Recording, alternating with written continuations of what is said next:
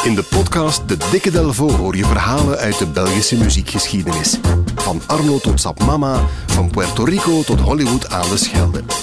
Duik mee in het rijke Belpoparchief en ontdek de verhalen achter Belgische muziekparels. Samen met Jan Delvo, onze ervaren gids. De mooiste Belpopverhalen krijg je in de Dikke Delvo podcast. Dag Jan Delvo. Dag Floris. Welkom. Je hebt iets bij over Burt Blanca. Ja, Burt Blanca. Wie hem niet kent, dit is Burt op zijn best.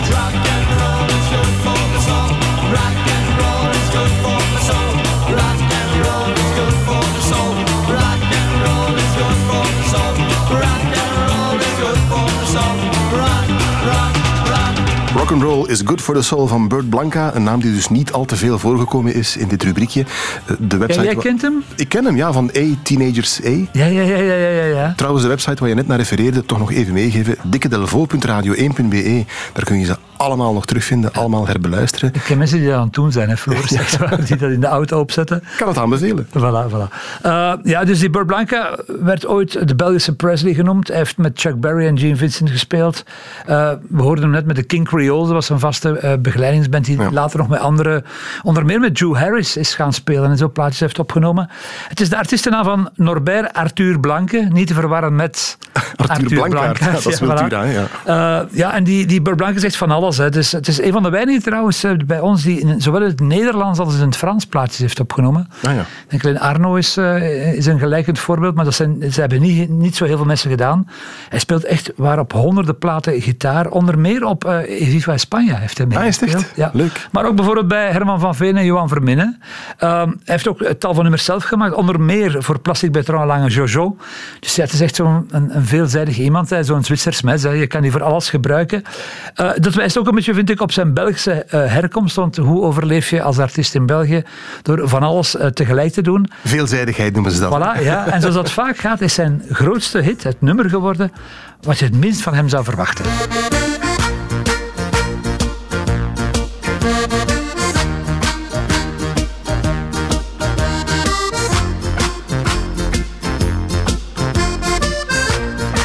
Ja, bedankt. Dat gaat de komende dagen dus niet meer uit mijn hoofd, Jan. Het is even besmettelijk, Floris, als de volksdans en dat soort dingen. Ja. Wij zijn er ook specialisten in België. Kwak, kwak en dat soort dingen doen we zeer, zeer goed. Het is gemaakt onder de naam De Klaxons. En het nummer heet Klap-Klap Sound. Ja. En die Klaxons, dat is niet eens een bestaande groep. Dat was, dat was iets om het kind een naam te geven, eigenlijk. Dat waren 3 mensen die in een studio bezig waren. Dat waren Burt Blanca, als hoofdpersonage. Een maat van hem, Jean-Marie Trafontaine, een geweldige pianist. En de studiotechnicus Roger Verbestel. Ja. Die 3 samen hebben zich dan achteraf de Klaxons genoemd. Nu, wat was er aan de hand in die studio? Ze waren met iets totaal anders bezig, met zo'n drumcomputertje. Zo, dat was, we spreken over de jaren 80, was zo'n heel basic eigenlijk. En dat ding begint te ratelen en raar te doen en zo. En in plaats van in de vuilbak te gooien, denken ze, hier is wel iets interessants in dat ritme. En dan zijn ze nummer eigenlijk beginnen maken met z'n drieën. En voilà. Dus het was eigenlijk zo'n folie in de studio eigenlijk. Ja. Nu, het grappige is, hè, want dat is al een zeer Belgisch gegeven. Een van die 3, die Roger Verbestel, die studiotechnicus, die had al eerder eigenlijk iets gelijkaardigs meegemaakt met dit nummer.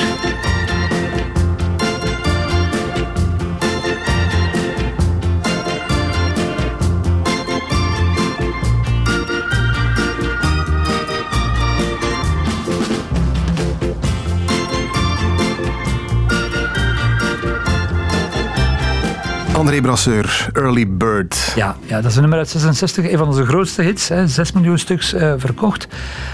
Gemaakt met een Hammond-orgel. Mm-hmm. Dat is zo'n geweldig klinkend orgel. Nu, André Brasseur zat in de studio met die Roger Verbestel, die we daarnet bij de Klaxons al tegenkwamen. En hij zei van, die klank van die Hammond is niet krachtig genoeg. Ik ga er een koortje bij zetten, een mannen- en vrouwenkoortje. En Roger neemt dat koortje op, maar hij neemt dat per ongeluk te traag op dat koortje. Dus die stemmen zitten eigenlijk veel te luid. Dus veel te diep. Ze moeten dat opspeeden, ze moeten dat sneller doen. Maar door die stemmen weer sneller te maken, worden die veel te hoog eigenlijk. Die worden wel een beetje smurfachtig, ja, letterlijk. Absoluut, ja.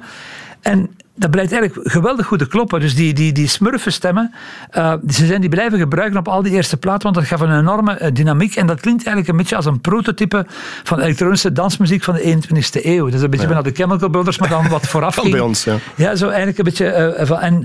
Dus dat levert een gigantische. Dat is ook de reden waarom dat denk ik, dat Early Bird zo heel anders klonk in die dagen dan alles wat er toen eigenlijk was. Dat is eigenlijk een heel dynamische plek. Voilà. Dus die Roger Verbestel, die zetten ze dan aan dat drumcomputer die dat fout gaat en die samen met Burt Blanca en Jean-Marie Trafontaine en Hupsakee hebben opnieuw een hit eigenlijk.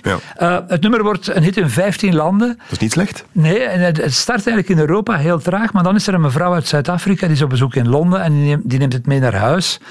Die kende iemand in de platenindustrie, het wordt daar uitgebracht en daar heeft het dus wekenlang op nummer 1 gestaan. Dat is echt, Burt Blanca is dan naar Ginder gereisd met de Klaxons. Dat waren dan zo twee van zijn cafématen en nog een mevrouw die op een orgel speelde. Daar zijn beelden van, die kan je bekijken onder de Klaxons Klap-Klap Sound.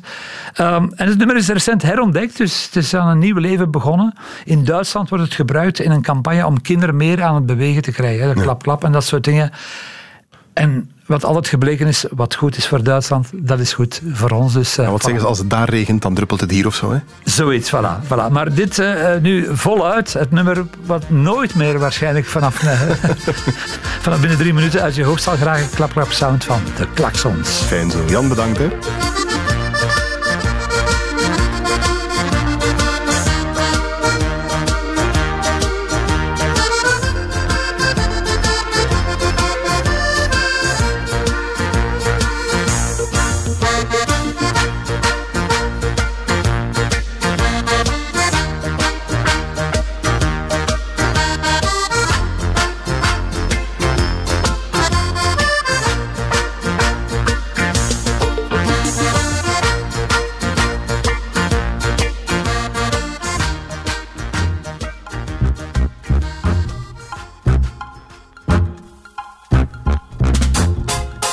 Zeker ook de andere belpopverhalen in een volgende aflevering van de Dikke Delvo.